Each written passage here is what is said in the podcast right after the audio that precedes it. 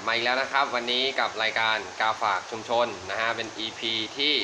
15เสียงผมอาจจะดังนิดนึงนะครับเพราะว่าบริเวณที่ผมอยู่เกิดมีพายุฝนเข้ามาพอดีนะครับเลยอาจจะต้องเสียงดังนิดนึงเพราะว่ากลัวจะไม่ได้ยินนะครับสวัสดีพี่คึกฤทธิ์นะครับครับสวัสดีครับครับวันนี้กาฝากชุมชนของเราก็มีเรื่องนะครับจะมาคุยนะครับกันอีกแล้วนะฮะตอนนี้ถ้าเกิดตามมุมมองผมนะครับรายการเราเริ่มมี direction หรือว่าทิศทางที่แบบเริ่มแบบมาเหมือนแบบ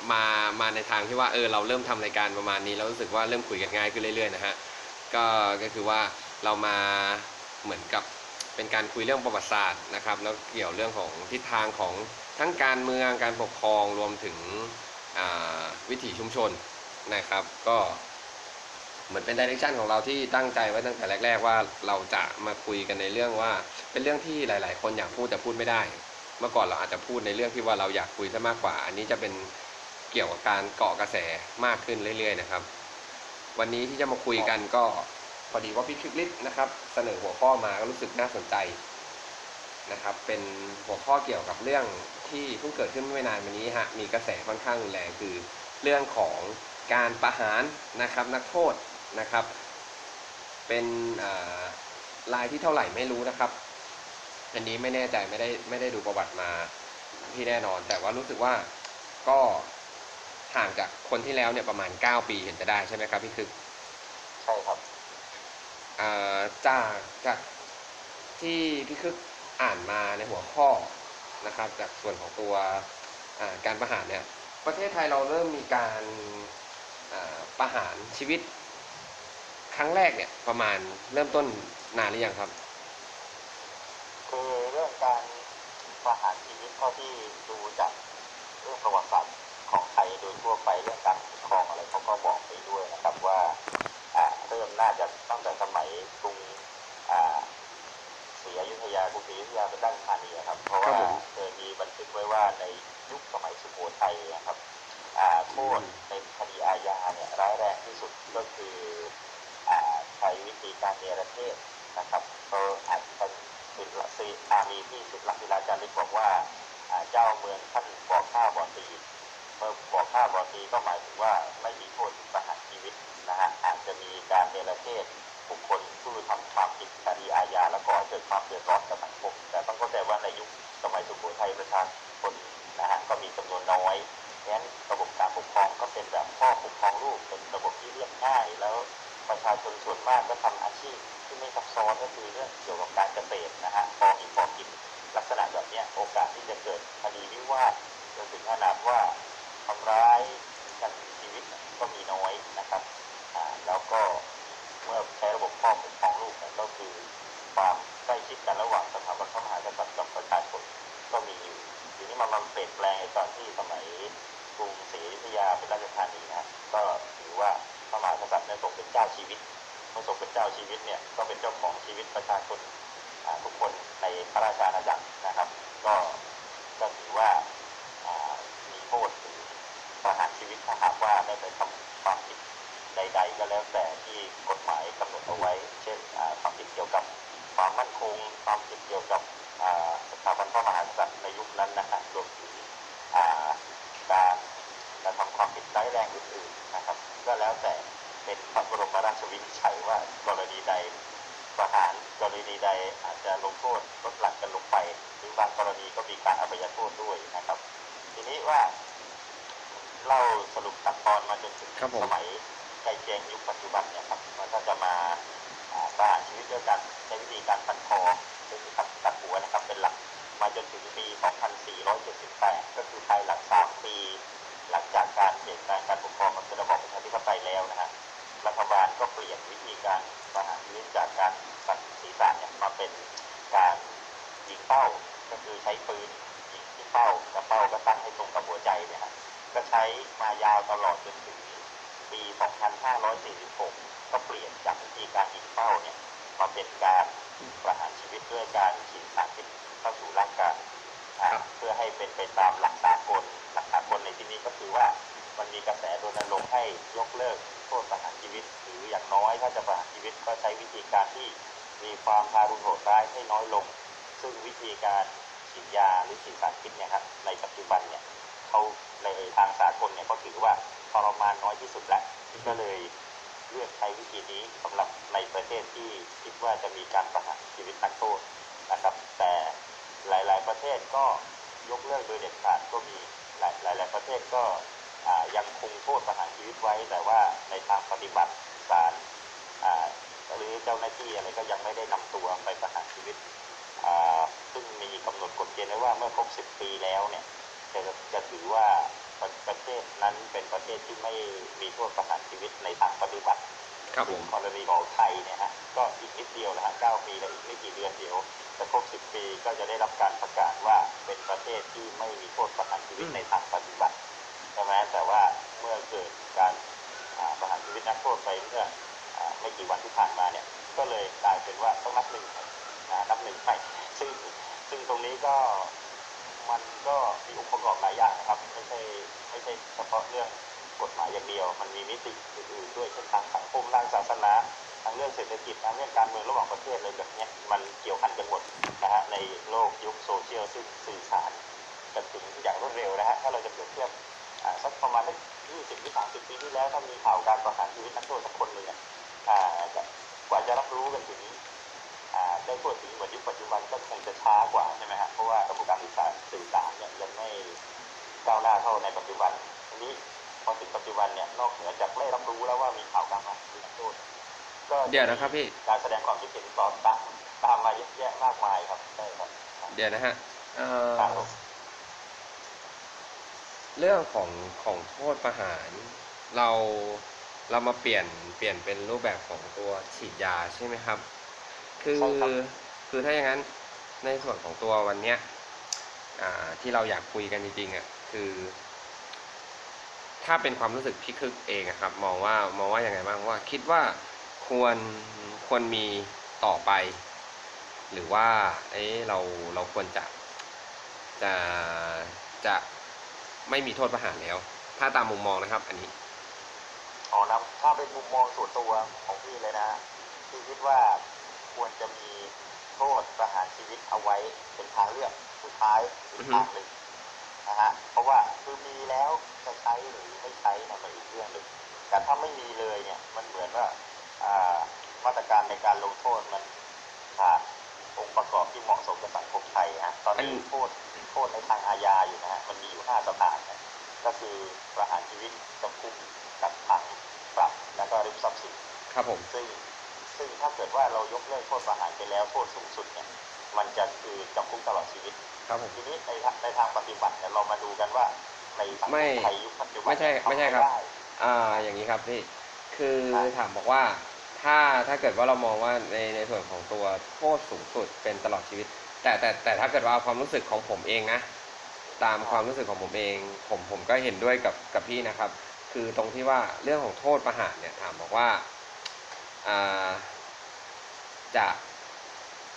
มีก็ไม่ดีจะไม่มีก็ไม่ได้นะครับอันนี้คือตามความคิดผมนะคือแบบว่าเหมือนว่ามันจะต้องมีเอาไว้คานบางอย่างครับผมแต่ถ้าเกิดว่ามันควรจะถ้าเกิดว่าเป็นประเทศที่พัฒนาแล้วเขาจะมองกันในมุมมองที่ว่าเราควรจะมาปรับโครงสร้างของเรื่องของอำนาจตุลาการเรื่องของความศักดิ์สิทธิ์ของกฎหมายหรือเปล่าครับเพราะว่าอย่างบางประเทศเนี่ยอย่างที่ผมเคยอ่านเคยเจออะไรมานะเวลาเขาตัดสินจำคุกตลอดชีวิตเนี่ยตลอดชีวิตเนี่ยพูดตลอดชีวิตเลยนะครับจำคุกตลอดชีวิตเนี่ยแต่ละที่เนี่ยครับคือเขาจะไม่ได้บอกระบุนะครับว่าเป็นจำคุกตลอดชีวิตแต่เขาจะระบุไว้เป็นปีนะครับเขาจะระบุไว้เป็นปีอย่างดูง่ายๆอย่างอเมริกานะครับจำคุก30ปีนะครับจำคุก30ปีถามบอกว่ามันจะมีในเรื่องของการพักการจำคุกหรือที่เขาเรียกว่าพักโทษไหมมันก็มีนะครับแต่ว่าถ้าเกิดว่าจะพักโทษได้เนี่ยรู้สึกว่าเหมือนกับว่าจะต้องจำคุกไปแล้วอย่างต่ำไม่แน่ใจว่าเป็น4ใน5หรือว่า2ใน3นะครับน่าจะเป็น4ใน5นะประมาณว่าถ้าเกิดโดนจำคุก30ปีเงี้ยโดนสั่งจำคุก30ปีนะต้องอยู่มาอย่างต่ำประมาณ23 24ปีขึ้นนะครับถึงจะขออนุญาตในส่วนของการพักโทษได้และไม่ได้หมายความว่าพักโทษนั้นจะได้รับการอนุมัติเสมอไปนะครับเพียงได้แค่ยื่นเรื่อง อะไรประมาณนี้ครับตรงนั้นก็เป็นข้อที่น่าสนใจเลยก็คือว่าข้อหนึ่งก็สมมุติว่าเราจะดูจากประเทศที่เขายกเลิกโทษประหารชีวิตด้วยให้เหตุผลว่าชีวิตมนุษย์เป็นของมีค่านะครับแล้วไม่ควรที่จะมีกฎหมายหรือว่าการฆ่าคนเป็นสิ่งที่ชอบด้วยกฎหมายนะฮะเมื่อถือว่าการฆ่าคนเป็นความผิดรัฐเองก็ไม่ควรจะมีโทษประหารชีวิตนี่คือมุมมองของประเทศที่เขายกเลิกนะครับเขาก็ถือว่าเขาก็ใช้วิธีแก้ไขปัญหาด้วยการปรับปรุงโครงสร้างทางสังคมป้องกันไม่ให้เกิดอาชญากรรมโดยปลูกฝังตั้งแต่เด็กเยาวชนอะไรแล้วแต่ของเขาเนี่ยฮะจนไปถึงขั้นการที่ห้ามป้องกันไม่ให้ตัวนักโทษที่กระทำความผิดได้มีโอกาสออกมาใช้ชีวิตข้างนอกก็คือต้องอยู่ในคุกจริงๆทีนี้เรามาดูถึงของไทยเราเนี่ยสมมติที่เราคุยกันตอนต้นว่าเราสมมตินะฮะว่ายกเลิกโทษประหารชีวิตไปแล้วเนี่ยถามว่าจำคุกตลอดชีวิตเราจำได้จริงหรือเปล่าข้อหนึ่งนะข้อสองก็คือว่าความผิดบางประเภทถ้าไม่มีโทษประหารชีวิตไว้มันจะเป็นการก่อให้เกิดความไม่มั่นคงหรือความวุ่นวายในบ้านเมืองหรือเปล่าเราดูนะฮะความผิดที่มีโทษประหารชีวิตก็มีหลายฐานความผิดถูกไหมฮะนะฮะอย่างเช่นบอกค้ายาเสพติดเกินจำนวนเท่านั้นเท่านี้ก็มีโทษประหารชีวิตในขณะเดียวกันฆ่าผู้อื่นโดยทารุณโหดร้ายฆ่าบุพการีหรือแม้แต่ความผิดเกี่ยวกับการที่ร้ายแรงมากๆเช่นการทำร้ายลอบสังหารผู้นำหรือว่าอะไรแบบนี้เป็นกบฏล้มล้างอำนาจรัฐจนถึงขนาดว่ามีคนตายหรือเสียชีวิตจำนวนมากอะไรแบบนี้ถ้าเกิดว่าไม่มีโทษประหารไว้เลยเนี่ยดูแล้วเหมือนกับว่ามันไม่ได้สัดส่วนการระหว่างการกระทำความผิดของผู้กระทำกับคนเสียหายที่เกิดขึ้นกับสังคมนะมันก็เลยต้องมีไว้ซึ่งแน่นอนความคดีความผิดที่เกี่ยวกับความมั่นคงของรัฐเช่นอะไรแบบอะไรลอบสังหารผู้นำอะไรแบบนี้นะมันก็ไม่ได้เกิดขึ้นบ่อยใช่ไหมมันไม่ได้เกิดขึ้นบ่อยก็เลยในส่วนตัวพี่ก็เลยคิดว่ามันควรจะมีไว้เป็นมาตรการในการปราบไว้นะฮะอันหนึ่งก็คือเป็นโทษสูงสุดแต่ว่าใครจะโดนถึงขนาดนั้นก็คงมีไม่เยอะนะฮะแต่ว่าแนวทางอีกอันหนึ่งเขาคิดว่าถ้าจะยกเลิกโทษประหารชีวิตไปเลยมันเหมือนการทำแล้วมันไม่เหมาะสมกับบริบทของสังคมในเวลาเนี้ยแต่ว่าถ้าใช้วิธีว่าเปลี่ยนโทษที่ไม่ใช่อาชญากรรมในตัวเองแบบชัดๆจากโทษที่แรงจากประหารชีวิตลดลงมาอะไรแบบนี้ยกตัวอย่างเช่นการค้ายาเสพติดแน่นอนนะถ้าการค้ายาเสพติดเนี่ยมันไม่ใช่การฆ่าคนตรงๆใช่ไหมมันก็เป็นธุรกิจอะไรแบบนี้ถามว่าเราเปลี่ยนจากตรงเนี้ยว่าโทษของมันสูงสุดตรงถึงประหารชีวิตเนี่ยเปลี่ยนไปเป็นจำคุกตลอดชีวิตได้ไหมหรือว่าเปลี่ยนในลักษณะว่าจำนวนยาเสพติดที่ครอบครองเพื่อจำหน่ายเนี่ยว่าต้องปริมาณเยอะถึงขนาดที่คิดว่าเป็นภัยต่อความมั่นคงและจริงๆถึงจะคงโทษประหารชีวิตอะไรแบบนี้ไม่ใช่แบบนิดๆหน่อยๆก็ประหารแต่จะว่าไปนะครับจะว่าไปเนี่ยถ้าถามเพราะว่าในเรื่องของยาเสพติดจริงๆเท่าที่ผมอ่านวันนี้ก็ลองดูอ่านมาเหมือนกันนะครับก็ไม่แน่ใจที่ผมหาไม่เจอก็ไม่รู้นะผมก็ไม่พบเหมือนกันนะกับนักโทษที่ถูกประหารชีวิตเนื่องจากคดียาเสพติดนะก็ยังไม่เจอเพราะว่าส่วนใหญ่พวกนี้จะเสียชีวิตก่อนจะเข้าเรือนจำซะส่วนใหญ่นะครับพวกนี้มักจะเจอกันอยู่บ่อยๆนะครับเหมือนกับว่าคงแบบว่ารู้แล้วแหละว่าโอ้โหถ้าเยอะขนาดนี้อาจจะนู่นนั่นนี่ได้ก็เลยแบบว่านะชิงตายซะก่อนอะไรอย่างนี้อันนี้ผมขอโทษนะครับกับญาติผู้เสียชีวิตนะครับแล้วก็ในความผิดบางประเภทนะฮะซึ่งผู้กระทำความผิดสามารถชดใช้ความเสียหายนั้นได้ในระยะยาวนะเช่นความผิดฐานทุจริตคอร์รัปชันเนี้ยปัจจุบันก็ยังมีโทษถึงประหารชีวิตซึ่งดูคอร์รัปชันเนี่ยเหรอครับใช่ครับใช่ครับมันค่าสูงสุดของเขานะสูงสุดแต่ในทางปฏิบัติศาลไม่เคยลงถึงขนาดนั้นก็เลยคิดว่าเปลี่ยนจากสูงสุดตรงเนี้ยในความผิดที่สามารถแก้ไขเยียวยาได้เนี่ยเป็นสูงสุดตรงที่จำคุกตลอดชีวิตเช่นคุณเคยโกงเงินชาติบ้านเมืองไปขนาดไหนกันนี่โอเคคุณถูกจำคุกแล้วคุณก็มีหน้าที่ทำงานใช้หนี้ในคุกที่คุณจะทำอะไรต่อไปเนี่ยเข้าถึงทำงานเงินส่วนหนึ่งก็ถูกโยนเข้าโอนเข้าไปในกองทุนยุติธรรมใช่ไหมฮะเพื่อเอาไปเยียวยาผู้เสียหายในคดีอื่นๆอะไรแบบนี้เหมือนกับว่ามันก็เป็นทางแก้ไขอันทางหนึ่งนะฮะในฐานะที่เคยมีคนตั้งคำถามว่า อ้าวแล้วทำไมเราต้องเลี้ยงนักโทษประหารไว้ด้วยเงินภาษีประชาชนอะไรแบบเนี้ยใช่ไหมครับที่เขาว่ากันอย่างนั้นก็เป็นทางแก้ไขทางหนึ่งในสำหรับความผิดที่สามารถชดเชยเยียวยาได้ทีนี้เรามาดูที่เคสที่เกิดขึ้นในกรณีล่าสุดฮะมันเป็นการฆ่าผู้อื่นโดยทารุณโหดร้ายซึ่งในความผิดเนี่ยตามประมวลกฎหมายอาญามาตรา289เขาก็จะบอกว่ามีโทษประหารชีวิตสถานเดียวเลยนะไม่ได้บอกอย่างอื่นเลยโทษประหารชีวิตแต่ว่าผมจะบอกแต่ว่าไม่แน่ใจว่าพี่คึกอ่านหัวข้อข่าวจากอันนี้ยังครับผมเอามาจากสนุกนะครับมาจากเว็บสนุก .com นะครับก็คือว่ามีข่าวที่ก๊อปมาคือเรื่องของโทษประหารชีวิตเนี่ยครับมันมีทั้งสองมันมีมุมสองด้านนะครับมุมของอีกด้านหนึ่งนะครับที่ทำให้หลายๆที่อาจอยากให้ยุติโทษประหารชีวิตไปก็คือเนื่องจากตอนนี้ครับมันมีข่าวมาลงไว้เมื่อวันศุกร์ครับ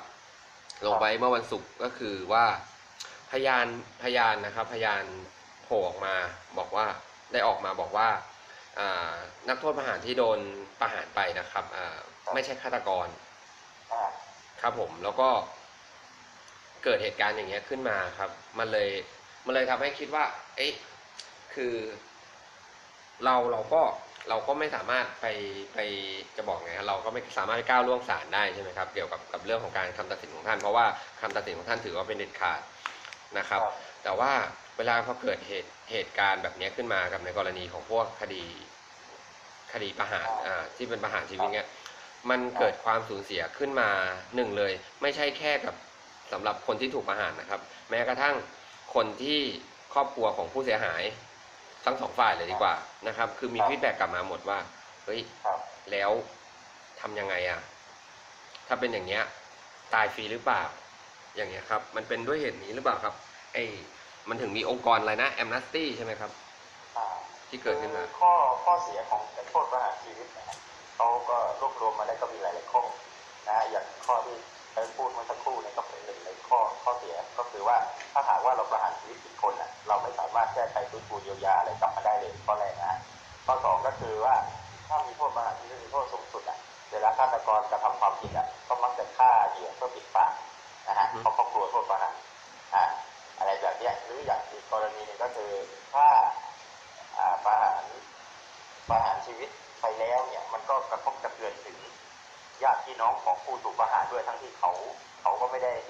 เกี่ยวข้องอะไรด้วยซึ่งตรงนี้ที่มองว่ามันก็เป็นเรื่องของสื่อสารมวลชนด้วยนะว่าทำข่าวอะไรนี่คือว่าแม้กระทั่งขั้นตอนการประหารชีวิตนักโทษอ่ะจริงๆมันควรจะเป็นความลับนะเช่นเขากินอาหารมื้อสุดท้ายเป็นอะไรอะไรแบบเนี้ยมันไม่ควรจะเอามาโพสต์หรืออะไรจะอ้างว่าเตือนสติคนอื่นนอกคุกว่าจะได้ไม่เอาไปเยี่ยมอย่างอะไรที่เรามองว่ามันก็ยังไม่ควรจะเปิดเผยอ่ะควรจะเปิดเผยแค่ว่าได้ประหารชีวิตใครชื่ออะไรนามสกุลก็สงวนไว้นะไม่ใช่กระทบกับครอบครัวในความผิดฐานอะไรแล้วก็เป็นความผิดฐานอะไรศาลตัดสินในเรื่องความในสำนวนอย่างย่อว่าตัดสินว่ามีความผิดฐานใดตามกฎหมายอะไรแบบเนี้ยน่าจะเพียงพอแหละมันไม่ควรจะแบบว่าไปก้าวล่วงถึงชีวิตส่วนตัวของเขาอะครับเพราะว่ามันเป็นการประหารชีวิตด้วยกฎหมายอ่ะโดยกระทำโดยรัฐอ่ะไม่ใช่เรื่องของความสะใจความอะไรส่วนบุคคลส่วนตัวอะไรแบบเนี้ยมันควรจะจำกัดขอบเขตอยู่ว่านะฮะในการเสนอข่าวที่มองแบบนี้ครับผมครับผมเลยก็เลยแบบว่าก็มันก็มีมุมมองอยู่นะครับว่าในเรื่องของมันจะบอกไงอ่ะต้องบอกในเรื่องของข้างเนี้ยมันเป็นในเรื่องของเป็นเรื่องที่ทางนิติวิทยาศาสตร์เนาะต้องเรียกไงทางนิติวิทยาศาสตร์เนี่ยคือจะต้องแบบหาข้อมูลให้จนครบเพราะบางทีเองเนี่ยในเรื่องของการตรวจสอบการทำงานต่างๆของทางราชการเนี่ยก็จะเป็นในส่วนของเป็นด้านความลับนะครับเพราะว่าหนึ่งเขากลัวจะเสียรูปคดีแต่ถ้ามองในทางหนึ่งก็คือว่าเท่ากับว่าความเป็นไปได้ที่จะเกิดเนี่ยที่มันมีอยู่หลายทิศทางเนี่ยมันก็จะดูแคบลงไปตรงที่ว่าเราจะได้รับสารมาจากในทางฝั่งเดียว ว่าเป็นแบบนี้แบบนี้แบบนี้จนกระทั่งทำให้คิดว่าอ้าวแล้วถ้าเกิดต่อไปเนี่ยก็ยังเกิดเรื่องแบบนี้ขึ้นมาอีกแล้วจะต้องมีอีกสักกี่รายอะครับก็จริงๆอีกประเด็นหนึ่งที่น่าสนใจนะฮะว่าประเทศไทยเรามีโทษประหารชีวิตมาตลอดใช่ไหมฮะทีนี้หลังจากที่เราเปลี่ยนวิธีประหารชีวิตนักโทษจากการยิงเป้ามาเป็นการฉีดยาเมื่อปี2546แล้วก็ประหารครั้งสุดท้ายเมื่อปี52แล้วหลังจากนั้นเราก็ทิ้งช่วงระยะเวลามายาวนานตรงนี้หรือเปล่าว่ามันเป็นเหตุที่คนในสังคมอาจจะไม่เคยชินพอมาประหารรายแรกหลังจากทิ้งไปยาวนานถึง9 ปีมันก็เลยเกิดกระแสตื่นตัวขึ้นมาหรือไม่คือการวิพากษ์วิจารณ์ก็เป็นธรรมดาของสังคมในยุคที่มีโลกโซเชียลใช่ไหมฮะแต่ถ้าเกิดว่าเราบังคับโทษตามคำพิพากษาจริงๆมีการประหารชีวิตหรือจะเสียโทษหรืออะไรก็แล้วแต่ที่มันเป็นเกณฑ์ทางกฎหมายต่อเนื่องสม่ำเสมอไปสถิติการประหารชีวิตอะไรมันก็จะไม่ผิดเพี้ยนไปลักษณะเหมือนกับว่านิ่งไปเลยว่าเมืองเราเป็นเมืองพุทธนะไม่ประหารคนนะอะไรแบบเนี้ยซึ่งมันจะมีบางกรณีโดนประหารบ้างบางกรณีลดโทษบ้างอายโทษบ้างอะไรแบบเนี้ยคนก็เริ่มจะเคยคิดแล้วว่าอ๋อถ้าทำความผิดอย่างนี้สำนวนรูปคดีออกมาเป็นแบบนี้ผู้ต้องหากระทำความผิดจริงแล้วก็ไม่ได้อะไรนะไม่ได้จับผิดตัวละคือตัวจริงละแล้วก็ได้รับโทษทันตามที่เขาสมควรแล้วแต่เคสแล้วแต่คดีเพราะบางคดีเนี่ยศาลท่านก็ลดโทษให้เนื่องจากว่าจำเลยรับสารภาพมาตลอดตั้งแต่ศาลชั้นต้นแล้วการรับสารภาพของผู้ต้องหาเนี่ยหรือของจำเลยเนี่ยเขาเป็นการรับสารภาพที่เป็นประโยชน์แก่คดีไอ้ทีนี้ว่าคนทั่วไปก็อาจจะสงสัยว่าไอ้การเป็นประโยชน์แก่คดีนั่นหมายความว่าอย่างจริงๆมันก็หมายความว่าผู้ต้องหาทุกคนเนี่ยหรือจำเลยทุกคนเนี่ยเขามีสิทธิ์ที่จะให้การหรือไม่ให้การอะไรก็ได้เขามีสิทธิ์ที่จะต่อสู้คดีอย่างเต็มที่ก็หมายความว่าเขาจะโกหกว่าเขาไม่ได้ทำก็ได้นะครับทีนี้ศาลจะตัดสินว่าเขามีความผิดก็ต่อเมื่อหลักฐานของฝ่ายพยานโจทก์คือฝ่ายตำรวจฝ่ายอัยการเนี่ยเป็นหลักฐานเช่นทางนิติวิทยาศาสตร์หรือทางพยานบุคคลหรืออะไรแบบเนี้ยที่เอามาประมวลกันแล้วหมดแล้วเนี่ยแล้วเชื่อว่าจำเลยได้กระทำผิดจริงถึงจะลงโทษอย่างกฎหมายไทยเนี่ยปัจจุบันเนี่ยถ้าคดีที่มีความผิดถึงประหารชีวิตกฎหมายวิธีพิจารณาอาญาจะบอกไว้เลยว่าถ้าจำเลยไม่มีทนายความศาลจะต้องตั้งทนายความก็คือกฎหมายบังคับว่าต้องมีทนายความในคดีที่มีโทษถึงประหารชีวิตแล้วในคดีเนี่ยที่มีอัตราโทษจำคุกตั้งแต่5 ปีขึ้นไปเนี่ยแม้จำเลยจะรับสารภาพนะจะรับสารภาพตลอดข้อหาเลยศาลก็จะตัดสินลงโทษทันทีไม่ได้จนกว่าจะฟังพยานหลักฐานของฝ่ายโจทก์เนี่ยจนเชื่อว่าจำเลยได้กระทำผิดจริงเพื่อป้องกันไม่ให้เกิดแพ้รับบาปหรือว่ารับจ้างติดคุกปีอะไรมันรับจ้างติดคุกอะไรเนี่ยมันมีได้ใช่ไหมเพราะฉะนั้นเมื่อคดีที่มีโทษถึงประหารชีวิตเนี่ยแค่คำรับสารภาพของจำเลยเนี่ยไม่เพียงพอให้ศาลตัดสินประหารทันทีนะฮะต้องฟังพยานแวดล้อมอะไรทุกอย่างจนศาลเชื่อจริงๆเพราะว่าการตัดสินประหารชีวิตนี่มันถ้าตัดสินผิดพลาดไปแล้วเนี่ยมันไม่สามารถแก้ไขเยียวยากลับมาได้ใหม่ใช่ไหมครับเพราะฉะนั้นก็ต้องรอบคอบทีนี้เราจะเห็นหลายกรณีเนี่ยผู้ต้องหาเขารับสารภาพก็คำว่าเป็นประโยชน์แก่คดีก็หมายความว่าถ้าเขาไม่รับสารภาพทางฝ่ายโจทก์เนี่ยจะหาหลักฐานไม่ได้เลยเราจะเห็นกรณีที่ผู้ต้องหาเนี่ยฆ่าแล้วก็แยกชิ้นส่วนศพไปตามที่ต่างๆใช่ไหมครับแล้วตอนสุดท้ายเขารับสารภาพแล้วพาไปชี้จุดที่เกิดเหตุว่าเขาเอาส่วนของร่างกายอวัยวะชิ้นนู้นชิ้นนี้เนี่ยไปทิ้งไว้ตรงไหนแต่ละที่เนี่ยถ้าเขาไม่รับสารภาพออกมาแบบเนี้ยตำรวจจะหาหลักฐานไม่ได้เลยก็สุดท้ายก็คือเขาก็ต้องคนผิดเพราะฉะนั้นตรงนี้กฎหมายเล็งเห็นความสำคัญว่าเมื่อเขาให้การรับสารภาพแล้วเป็นประโยชน์แก่คดีแก่การพิจารณาคดี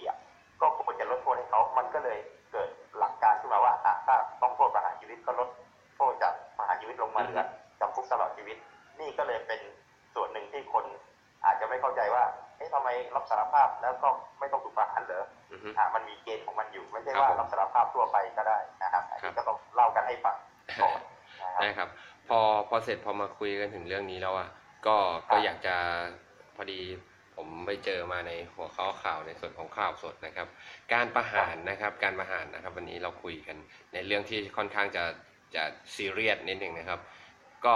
ปัจจุบันบนโลกนะครับบนโลกมนุษย์ของเราเนี่ยครับจะเหลือวิธีการประหารอยู่7 วิธีนะครับอันนี้มาจากเป็นของข่าวสดนะครับวิธีแรกนั้นนี้จะเป็นวิธีค่อนข้างจะเป็นพูดง่ายๆว่า น่าจะถือว่าเป็นยุคต้นๆนะครับของการปิดชีพนะครับวิธีแรกคือวิธีการแขวนคอนะครับเป็นวิธีการแขวนคอตรงนี้ก็ยังได้รับความนิยมอยู่นะครับก็ตั้งแต่สมัยบรรพกาลเลยก็ว่าได้จนกระทั่งถึงปัจจุบันเนี่ยก็ยังมีการประหารชีวิตแบบนี้อยู่นะครับอีกมากกว่า50ประเทศทั่วโลกนะครับแล้วก็อย่างที่บอกนะครับอย่างอเมริกาเนี่ยครับถึงแม้ว่าเราจะดูว่าเขาแบบว่ายกเลิกนะครับในส่วนของโทษประหารไปแล้วแต่เขายกเลิกแค่บางรัฐนะครับบางรัฐเนี่ยก็ยังมีอยู่นะครับเกี่ยวกับเรื่องของโทษประหารชีวิตนะครับแล้วก็ยังมีประเทศที่แบบค่อนข้างจะในเอเชียเราค่อนข้างจะรู้สึกว่าเหมือนจะเป็นเบอร์หนึ่งนะครับอย่างประเทศญี่ปุ่นก็ยังมีนะครับหรือแม้กระทั่งอินเดียนะครับนี่ก็เป็นวิธีประหารโดยวิธีการแขวนคอความรู้สึกมันก็คงจะเป็นแบบบอกยังไงดีครับมันเป็นวิธีที่ดูโหดร้ายนิดนึงเนาะเพราะว่ามันต้องใช้เวลาสักระยะหนึ่งกว่าจะขาดใจนะครับฮัลโหลพี่คือครับยังอยู่นะครับครับต่อมาเป็นวิธีที่2นะครับวิธีที่2อันนี้นะครับก็เป็นวิธีที่โบราณเหมือนกันนะครับถ้าอ่านตามพวกหนังสือประวัติศาสตร์นะครับเราคงจะเคยได้ยินนะครับยิ่งถ้าเป็นประเทศทางอาหรับนะครับอันนี้นะครับวิธีปาหินนะครับปัจจุบันยังมีอยู่นะครับปัจจุบันก็ยังมีอยู่6ประเทศนะครับที่ยังใช้นี้ก็คือขอโทษนะครับผมไม่ได้ก้าวล่วงนะครับคือว่าเป็นประเทศในกลุ่มของทางนับถือของศาสนาอิสลามนะครับก็คือจะเป็นกลุ่มประเทศพวกปากีสถานซาอุดิอาระเบียนะครับอาหรับเอมิเรตส์ซูดานอัฟกานิสถานแล้วก็อิหร่านนะครับก็ยังมีวิธีนี้อยู่ก็คือเหมือนว่ายังเป็นวิธีที่สืบเนื่องกันมาก็ตามผมก็ไม่รู้เหมือนกันว่าเป็นวิธีตามบทบัญญัติอะไรหรือเปล่านะครับแต่นี้ก็แค่ว่ามันระบุไว้นะครับแล้วก็ที่พี่เคยพูดบอกว่าเมื่อก่อนเราเคยมีการบั่นคอหรือว่าตัดหัวนะครับปัจจุบันก็ยังมีอยู่นะครับยังมีอยู่เหมือนกันก็เป็นวิธีที่ดูทารุณมากนะครับตอนนี้มีอยู่เหลืออยู่แค่3ประเทศบนโลกนะครับที่ยังใช้อยู่ก็คือประเทศสาธารณรัฐคองโกนะครับที่อยู่ทางแอฟริกา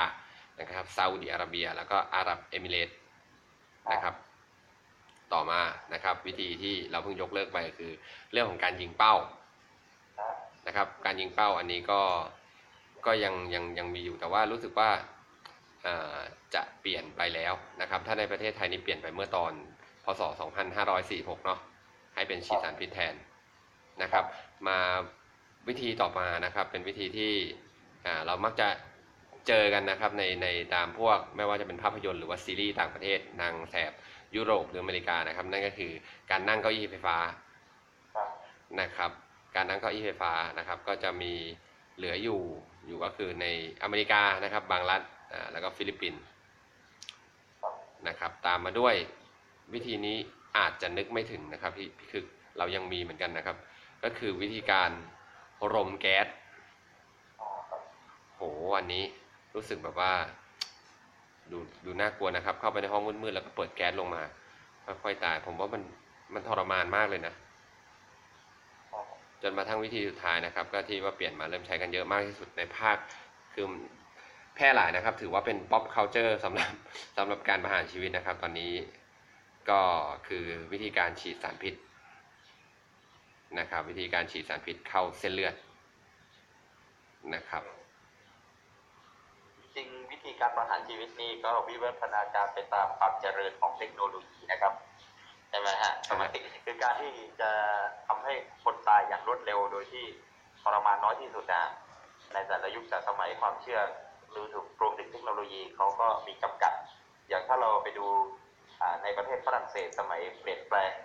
การปกครองมาเป็นระบบสาธารณรัฐใหม่ๆเขาใช้ประหารชีวิตด้วยเครื่องมือที่เรียกว่ากิโยตินใช่ไหมครับผมเป็นมีดที่บั่นลงมาเลยทันทีซึ่งกลุ่มผู้คิดประดิษฐ์เครื่องชิ้นนี้ขึ้นมาก็เชื่อว่าเป็นการทำให้คนเนี่ยจากโลกนี้ไปอย่างรวดเร็วโดยที่เขาจะไม่มีตัวตนอีกต่อไปแล้วก็ไม่ทรมานแต่กลับกลายเป็นว่ามันกลายเป็นวิธีที่ทรมานทารุณโหดร้ายในยุคปัจจุบันก็เลยคิดว่า ถ้าการประหารชีวิตในอนาคตนะสมมติเทคโนโลยีมันไปสูงในขนาดนั้นอาจจะมีอะไรที่แบบที่เรียบง่ายกว่านี้แต่หรืออาจจะถึงจุดที่แบบว่าทุกประเทศทั่วโลกเลิกโทษประหารชีวิตแล้วมีวิธีการอื่นที่มันเหมาะสมซึ่งตรงนั้นมันเป็นเรื่องอนาคตเนี่ยนะฮะมันรุ่นเราอาจจะตายไปแล้วก็ได้คนรุ่นเราอาจจะ100 200 ปี 300 ปีข้างหน้าใช่ไหมตรงนี้มันก็มองได้ในแง่วิวัฒนาการการแก้ไขปัญหาของสังคมมนุษย์สังคมโลกเราเนี่ยในการจัดการกับผู้กระทำความผิดที่กฎหมายในที่มีโทษร้ายแรงครับทีนี้ส่วนนี้ก็อยากจะพูดเรื่องกฎหมายเกี่ยวกับการประหารชีวิตไว้นิดหนึ่งครับเผื่อบางคนยังไม่ทราบจะได้มีโอกาสทราบว่าจริงๆแล้วขั้นตอนอะไรเขาทำกันยังไงโดยสรุปพอสังเกตนะครับก็คือว่าคดีที่ศาลพิพากษาให้ถึงที่สุดที่ถึงประหารชีวิตแล้วนะกฎหมายเขาบังคับไว้เลยว่าต้องดำเนินการในเรื่องการขอพระราชทานอภัยโทษ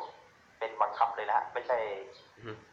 ก่อนถึงจะเอาตัวไปประหารชีวิตได้ไม่ใช่หมายถึงว่าศาลตัดสินปุ๊บแล้วเอาตัวไปประหารชีวิตเลยอย่างนี้ไม่ได้มันต้องมีขั้นตอนการกลั่นกรองนะครับก็อย่างเช่นกรณีที่มี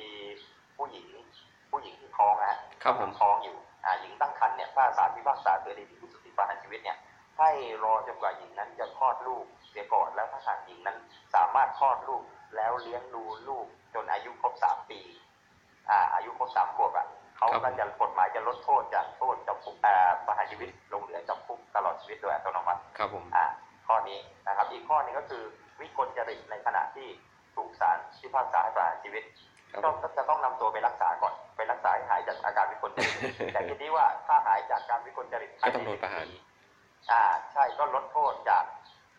ประหารชีวิตมาเป็นจำคุกตลอดชีวิตเดี๋ยวนะครับขออีกรอบนะหมายความว่าสมมุติว่าถ้าเกิดว่าตอนตัดสินมาว่าเราหมายถึงว่านักโทษคนนั้นที่โดนตัดสินมาว่าโดนประหารชีวิตนะครับแล้วพอหลังจากโดนตัดสินมาจากศาลฎีกาเรียบร้อยแล้วคราวเนี้ยหมายความว่าถ้าเกิดว่าเขาวิกลจริตขึ้นมาก็คือว่าจะให้พาไปรักษาก่อนใช่ครับภายใน1 ปีนับแต่วันฟังคำพิพากษาครับผมก็คือพูดง่ายๆว่าพาไปรักษาก่อนแล้วก็ลดมาเหลือโทษจำคุกตลอดชีวิตถ้าหายภายใน1 ปีนะครับแต่ถ้าหายก่อนหน้านั้นก็ต้องประหารนะครับแต่ถ้าไม่หายครับถ้าไม่หายก็คือถ้าพ้น1 ปีแล้วเขาก็จะเหมือนกับเขาจะไม่ถูกประหารอีกแล้วใช่ไหมถ้าตัวไม่หายเลยแต่ถ้าเขาหายเขาหายก่อน1 ปีสมมติว่าเขาประหารชีวิตปุ๊บเขาบ้าขึ้นมาทันทีวิกลจริตขึ้นมาทันทีรักษาหายภายใน3 เดือนอย่างนี้พอ3 เดือนรักษาหายก็เอาไปประหารชีวิตโอ้ย1 ปีอันนี้เดี๋ยวนะอันนี้มันแล้วถ้าเกิดแบบพวกของเขาเรียกอะไรแกล้งจะแบบทำแบบสร้างอะไรเนี่ยคือบางทีจริงๆเพราะว่าหนึ่งเลยในเรื่องของการวิเคราะห์เขาคงจะมีมาตรฐานมีอะไรกันอยู่นะฮะที่บอกว่าคนอย่างแบบนี้เป็นวิกลจริตหรือเปล่าเพราะว่าอย่างหนึ่งที่ผมสงสัยคือว่ามันอาจจะเกิด impact ขึ้นมาในความรู้สึกนึกคิดก็ได้ครับเวลาถ้าเกิดว่าเหมือนคนเราเนี่ยที่แบบพอรู้ว่าโดนตัดสินว่าจะโดนประหารเนี่ยเกิด impact ขึ้นมาผมคิดว่าไม่ไหวแล้วคือไม่อยากมีตัวตนอยู่บนโลกแบบนี้อีกแล้วคือแบบกลายเป็นเหมือนปลดล็อกความแบบวิกลจริตในตัวออกมาคือกลายเป็นคนเสียสติไปเลยเงี้ยมันก็อาจจะมีได้ผมนึกว่ามันเป็นเฉพาะแบบว่าในกรณีที่สติเขาไม่สมประกอบมาตั้งแต่แรกแล้วถึงเราถึงแบบว่าการเลื่อนไม่เป็นการโทษประหารอะไรอย่างเงี้ยอันนี้ไม่เกี่ยวใช่ไหมไม่เกี่ยวกันครับคือถ้าวิกลจริตในขณะกระทำความผิดนะครับเขากฎหมายกำหนดว่าศาลจะลงโทษผู้นั้นน้อยกว่าความผิดที่กฎหมายกำหนดไว้สำหรับความผิดนะเพียงใดก็ได้ก็หมายความว่าอาจจะตัดสินว่าเขามีความผิดแต่ว่าให้ไปรับบำบัดการรักษาก็คือจะต้องอยู่ในโรงพยาบาลนิติจิตเวชของกระทรวงยุติธรรมก็จะมีหน้าที่รักษาคนบ้าเช่นคนบ้าไปฆ่าคนตายอะไรแบบนี้เขาจะไม่ถูกประหารชีวิตหรือถูกจำคุกแต่ว่าเขาจะต้องถูกกักบริเวณเพื่อรักษาที่อยู่ในอะไรแบบนี้ครับจะเป็นลักษณะแบบนั้นนั่นคือขณะกระทำความผิดแต่ถ้าเกิดกรณีที่ศาลพิพากษาว่าประหารชีวิตแล้วเขาเกิดวิกลจริตในวันที่ศาลพิพากษานั่นก็เป็นกรณีที่เราพูดไปตอนต้นนะว่ามีวิธีการจัดการยังไง นะแล้วทีนี้อีกกรณีหนึ่งก็คือว่าสมมติว่านักโทษเนี่ยสติสมบูรณ์ทุกอย่างไม่ได้มีปัญหาอะไรเลยก็จะเข้ากรณีแบบเคสที่ลูกประหารไปล่าสุดนะครับก็จะมีขั้นตอนอยู่ขั้นตอนหนึ่งที่สำคัญมากเลยก็คือว่าทางกรมราชทัณฑ์เนี่ยก็จะมีเป็นหน่วยในบังคับบัญชาขึ้นตรงกับรัฐมนตรีว่าการกระทรวงยุติธรรมนะฮะคือทีนี้ในกฎหมายวิธีที่จะเข้ามาอย่างเนี่ยเขากำหนดเอาไว้ว่าถ้าให้คนที่ถูกโทษอย่างนั้นนะแล้วอยู่ในคุกอยู่เนี่ยให้ยื่นเรื่องราวขอพระราชทานอภัยโทษได้โดยผ่านทางพัสดีเรือนจำทีนี้พัสดีเรือนจำรับเรื่องราวไว้แล้วก็ให้ออกใบรับกับผู้ต้องโทษว่า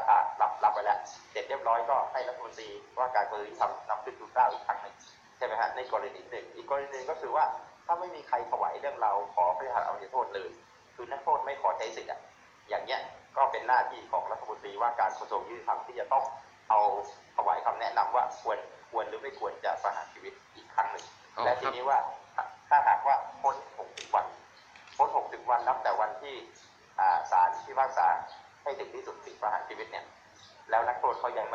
ม่ดีกาขอพระราชทานอภัยโทษเจ้าหน้าที่จะต้องเอาตัวไปประหารชีวิตตามกฎหมายนะครับแต่ถ้าเกิดว่ามีการขอพระราชทานอภัยโทษเอาไว้ระหว่างที่ยังไม่ทรงมีพระบรมราชวินิจฉัยเนี่ยเจ้าหน้าที่จะเอาตัวไปประหารไม่ได้จนกว่าจะพ้น60วันนับแต่วันที่รัฐมนตรีถวายเรื่องราวขึ้นไปแต่กฎหมายก็บอกด้วยว่าในกรณีที่ทรงยกฎีกายกฎีกาก็หมายความว่าไม่ทรงรับฎีกานั่นแหละก็ให้บังคับโทษตามคำพิพากษาก็คือเอาตัวไปประหารชีวิตนะฮะทีนี้เราก็คงจะสงสัยว่าระยะเวลา7-8 ปี 9 ปีเนี่ยที่ไม่ได้ประหารชีวิตนักโทษครับผมอันนี้เดี๋ยวผมขอแก้หน่อยเนาะเมื่อกี้ที่ผมพูดเกี่ยวเรื่องของคดียาเสพติดนะครับที่บอกว่ายังไม่เห็นว่ามีโดนตัดสินประหารชีวิตไปนะครับอันนี้ผมต้องขอโทษนะครับอันนี้ผมได้ข้อมูลเพิ่มเติมมาแล้วครับนั่นก็คือว่านักโทษที่โดนฉีดสารพิษไปเมื่อปี52นะครับใช่ครับ2คนนั้นนะครับก็คือเป็นคดีเกี่ยวกับยาเสพติดนะครับดังนั้นอันนี้นะครับเราจะทำให้โอเคเราก็จะมีในส่วนของเรื่องของการประหารเกี่ยวกับพวกโทษหนักๆนะครับก็น่าจะเกือบครบแล้วครับไม่ว่าจะเป็นปล้นก็น่าจะมีแล้วนะครับการฆาตกรรมก็มีแล้วนะครับการข่มขืนกันแต่ข่มขืนไม่ถึงเนาะเรื่องของคดีข่มขืนเนี่ยอาจจะยังไม่ถึงแต่ว่าถ้าเป็นข่มขืนราคานี่ก็จะมีอยู่นะฮะถ้าเป็นการข่มขืนเป็นเหตุให้ผู้ถูกกระทำถึงแก่ความตายกฎหมายได้กำหนดว่ามีโทษถึงประหารชีวิตด้วยเช่นการปล้นทรัพย์เป็นเหตุให้ถึงแก่ความตายการข่มขืนเป็นเหตุให้ถึงแก่ความตายอะไรแบบนี้เข้าเงื่อนไขประหารชีวิตหมดทีนี้เมื่อกี้พูดถึงว่าขั้นตอนการขอพระราชทานอภัยโทษนะฮะมันก็เป็นธรรมเนียมเดิมมาแต่โบราณหรือว่าพระมหากษัตริย์ท่านเป็นผู้สูงสุดในเรื่องการใช้อำนาจทางนิติบัญญัติทางบริหารและทางตุลาการแต่ในยุคปัจจุบันก็คือมีการปกครองในระบอบประชาธิปไตยใช่ไหมครับพระราชอำนาจตรงนี้ก็มอบหมายผ่านทางหน่วยงานต่างๆเช่นในการตัดสินคดีความก็เป็นอำนาจของศาลแต่ศาลก็ตัดสินคดีในพระบรมราชวินิจฉัยของหลายกษัตริย์เหมือนกันใช่ไหมครับทีนี้พอการอภัยโทษนี่ก็เป็นพระราชอำนาจเหมือนกันแต่ทีนี้ว่าการอภัยโทษเนี่ยกฎหมายก็จะกำหนดหลักเกณฑ์ไว้ว่ากรณีใดได้บ้างหรือไม่ได้กรณีได้แค่ไหนอะไรแบบนี้ก็จะ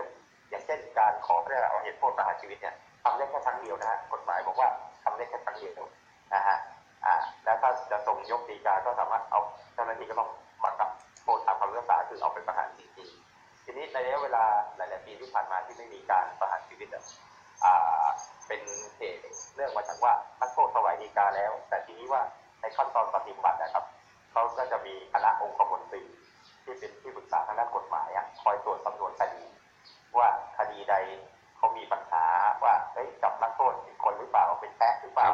รับสารภาพเขาถูกบังคับหรือเปล่าอะไรอย่างเนี้ยก็ใช้เวลาจัดกรองใส่กรองค่อนข้างนานพอเพราะว่ามันสำคัญนะมันเรื่องการประหารชีวิตคนใช่ไหมฮะถ้าพอเราเกิดติดป้าไปเนี่ยไม่สามารถที่จะแก้ไขกับอะไรเข้ามาได้อีกก็เลยมีการใช้ระยะเวลายาวนานเราก็เลยไม่เห็นข่าวว่าคนที่ทำความผิดถูกประหารชีวิตในทันทีนะฮะก็ยาวนานมาแล้วบางคนเนี่ยเขาอยู่ในคุกเนี่ยเขาก็ทำตามเงื่อนไขของเรือนจำก็คือเปลี่ยนจากนักโทษชั้นกลางเนี่ยขึ้นมาเป็นนักโทษชั้นดีอะไรขึ้นมาเรื่อยๆบางคนก็ทำตัวแย่ลงก็เป็นนักโทษชั้นเลวอะไรแล้วแต่เนี่ยสิทธิของเขาก็จะเพิ่มขึ้นหรือลดลงตามการกระทำความประพฤติของเขา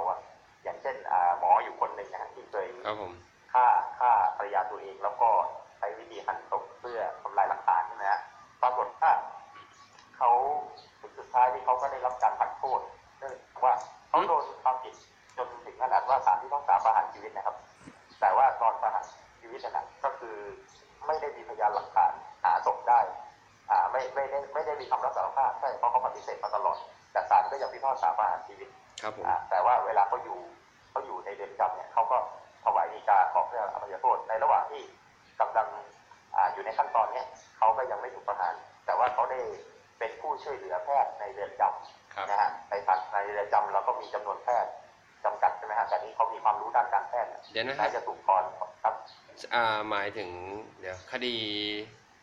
หมอวิสุทธิ์ใช่ไหมหมอวิสุทธิ์ใช่ไหมครับนี่แหละคือคุณหมอวิสุทธิ์เนี่ยท่านก็เป็นผู้ช่วยในด้านการแพทย์อยู่ในเรือนจำของโรงพยาบาลรัชทันก็ถือว่าก็มีความมีช่วยทำประโยชน์ให้กับสังคมให้กับนักโทษในคุกอะไรแบบนี้แม้จะถูกถอนไปประกอบวิชาที่การเป็นแพทย์แล้วเพราะว่าต้องคดีถึงที่สุดที่ขนาดนี้แต่อย่างน้อยก็ได้มีโอกาสทำความดีอะไรเนี่ยมันก็เลยเข้าเงื่อนไขการลดโทษคนนะฮะเขาก็ได้รับการลดโทษลงมาครับผมก็เลยลักษณะแบบนี้เพราะว่าคดีหมอวิสุทธิ์เนี่ยคือถือว่าเป็นคดีใหม่ไม่ใช่คดีใหม่คดีใหญ่มากในช่วงผมช่วงนั้นเลยนะเพราะว่าผมก็ตามอยู่เป็นระยะเลยเนื่องจากว่ามันดูค่อนข้างจะ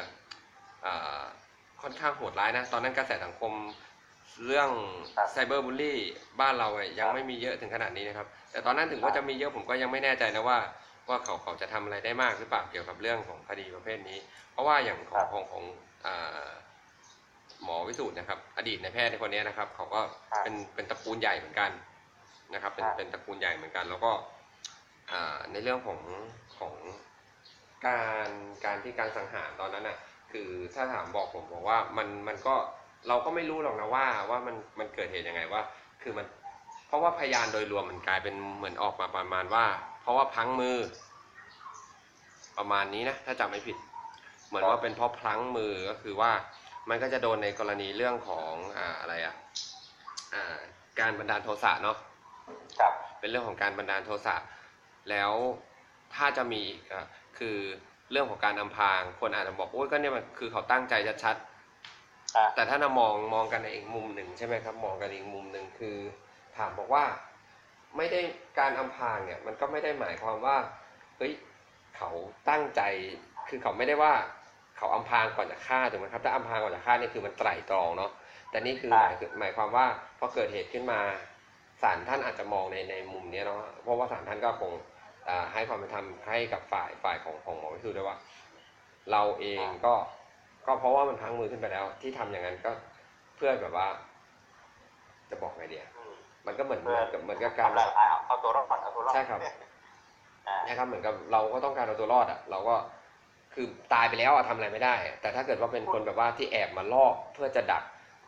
คือแบบมีพฤติกรรมอย่างอะไรเงี้ยถ้าเราจะพูดถึงคดีประเภทฆ่าหันศพอำพรางศพอะไรแบบนี้บางทีการเสนอข่าวของสื่อมวลชนก็มีผลทางจิตวิทยาต่อประชาชนผู้รับข่าวด้วยนะครับคือเราจะรู้สึกว่าเป็นการฆ่าโดยพาตัวโหดร้ายซึ่งในกฎหมายบอกไว้นะกฎหมายอาญามาตรา289นะเขาก็จะบอกว่าถ้าหากว่าการฆ่าโดยพาตัวโหดร้ายหรือไต่ตองไว้ก่อนนั่นก็อีกข้อหนึ่งถ้ามันมีฆ่าบุพการีฆ่าเจ้าพนักงานซึ่งปฏิบัติตามหน้าที่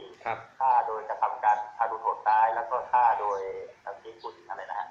ฆ่าโดยไต่ตองไว้ก่อนลักษณะแบบนี้จะมีโทษเป็นประหารชีวิตนะเนี่ยนะฮะ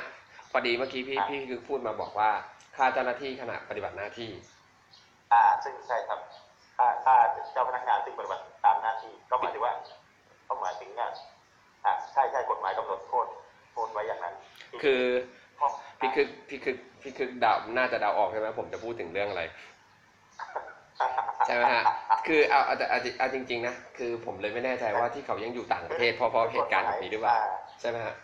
น่าสนใจเพราะกฎหมายเนี่ยต้องเข้าใจว่ามันออกในยุคไหนอ่ะใช่ไหมหน้าตานี้ใช่ไหมครับมันอยู่ในยุคไหนก็ต้องว่าไปตามนั้นใช่ไหมฮะเพราะว่าจริงๆนะคือถึงจะบอกว่า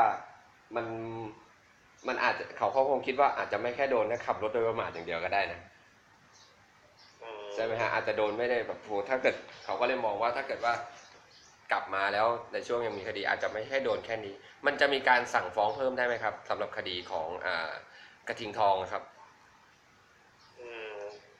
เท่าที่ทราบนะ ถ้าเกิดใครรู้มากกว่าผมก็สอบให้ถึงมากกว่าผมเป็นการเพราะว่าผมรู้แค่ว่า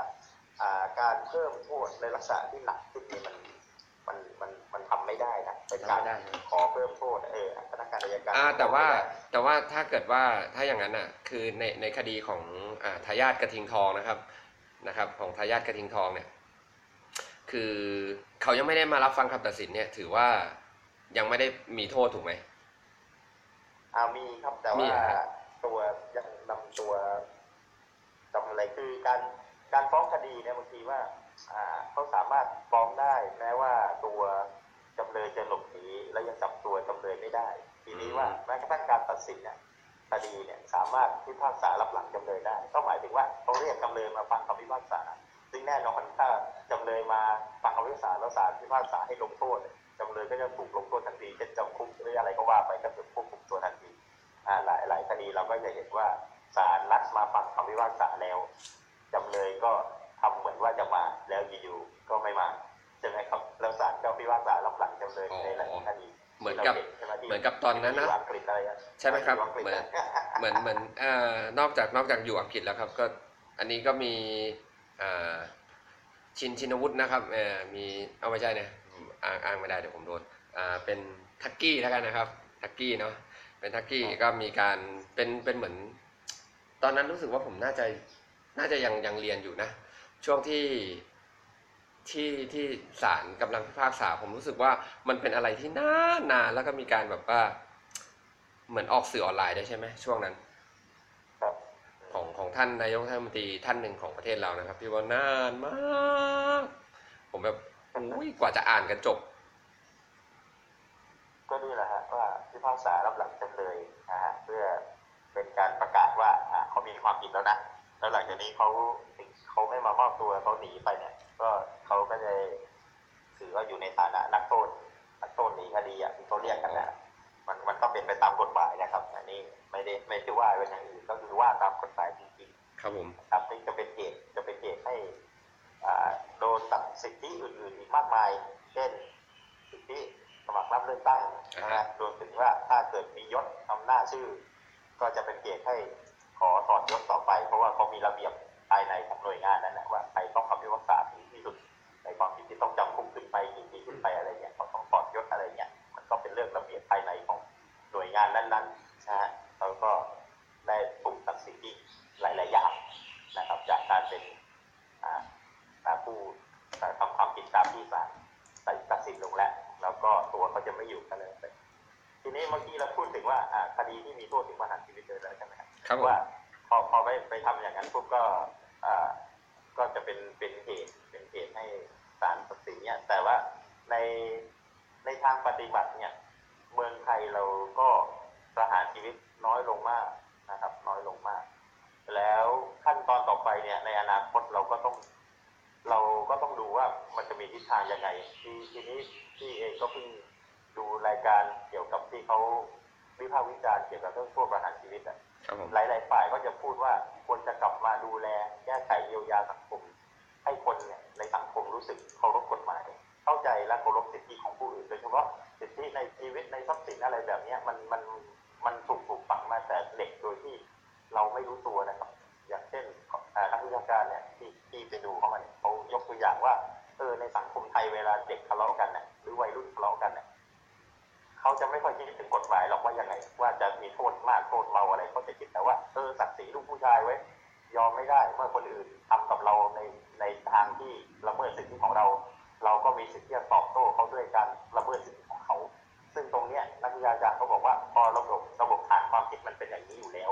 มันก็เลยก่อให้เกิดความรุนแรงรวมถึงระบบอำนาจนิยมอะไรที่ปลูกฝังลงไปในโรงเรียนผ่านทางอ้อมที่เราเรียกว่าระเบียบวินัยอะไรแล้วแต่เราจะพบว่าผู้ใหญ่มักจะเป็นคนที่ผูกขาดการใช้อำนาจเหนือกว่าเด็กโดยที่เหมือนกับว่าผู้ใหญ่เนี่ยแหละคือความยุติธรรมมักใช่ไหมมักจะมองกันอย่างนั้นพอมันกลายเป็นอย่างนี้เด็กที่เขาเรียนรู้จากการปฏิบัติจริงแม้ประเทศเราจะบอกว่าปกครองระบอบประชาธิปไตยแต่เด็กมันก็รู้ว่าอำนาจมันอยู่ที่อะไรล่ะมันก็รู้ถ้าฉันมีอำนาจล่ะฉันก็สามารถทำอะไรที่ไม่ได้ถูกจำกัดขอบเขตว่าอยู่แค่ไหน อะไรยังไงผู้ใหญ่ใช้อารมณ์กับเด็กก็ใช้ได้ใช่ไหมก็ไม่ได้ผิดอะไรหรือถึงผิดก็ไม่ได้ชัดเจนให้เด็กเรียนรู้ว่าที่เขาทำผิดนะอะไรแบบนี้มันเป็นมุมมองที่นักวิชาการเขาเสนอออกมาว่าถ้าเทียบกับคนต่างประเทศอ่ะอย่างเช่นสังคมในยุโรปอ่ะเวลาข่าวประเภทนักเรียนอาชีวะยกพวกตีกันเนี่ยก็จะไม่มีเลยเพราะบ้านเขานี่เขาถือว่าปัจเจกชนเนี่ยสำคัญมากการเคารพกฎหมายก็เป็นเรื่องสำคัญเพราะถ้าไม่เคารพกฎหมายเนี่ยตัวเขาจะถูกตัดสินต่างๆมากมายในขณะที่เมืองไทยเราเนี่ยเรามักจะพูดว่าคนทะเลาะกันเนี่ยก็เดี๋ยวเคลียร์กันได้จ่ายค่ารักษาพยาบาลก็ปล่อยกันอะไรแบบเนี้ยอาจจะก็เลิกแล้วต่อกันแต่ทุกคนจะต้องปกป้องศักดิ์ศรีของตัวเองส่วนถ้าเกิดว่าใครไปฟ้องอาจารย์ฟ้องครูหรือไปแจ้งตำรวจนะถือว่าไม่ใช่ลูกผู้ชายไม่มีศักดิ์ศรีมันต้องนัดปล่อยกันหลังโรงเรียนน่ะมันถึงจะเป็นลูกผู้ชายอะไรแบบนี้เขาเรียกคือทัศนคติตรงนี้คิดว่าสำคัญเลยล่ะในการที่จะสร้างคนหนึ่งขึ้นมาเป็นเหมือนเป็นอาชญากรเป็นฆาตกรเป็นผู้ร้ายหรือถ้าคนมันถูกหลอกมาไงฮะเขาก็เลยคิดว่าให้นอกเหนือจากที่เราแก้ปัญหาปลายเหตุด้วยการมีโทษประหารชีวิต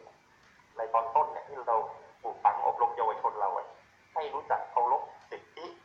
ในการมีชีวิตอยู่สิทธิเสรีภาพการจะเป็นละเมิดคนอื่นเขานี่มันต้องคิดกองให้หนักนะตามอายุตามวัยที่มันมากขึ้นโอเควัยรุ่นอาจจะเลือดร้อนหน่อยไม่เป็นไรพอเป็นผู้ใหญ่ทุกวุฒิภาวะอะไรพวกนี้ในการที่จะคิดได้มันควรจะเยอะขึ้น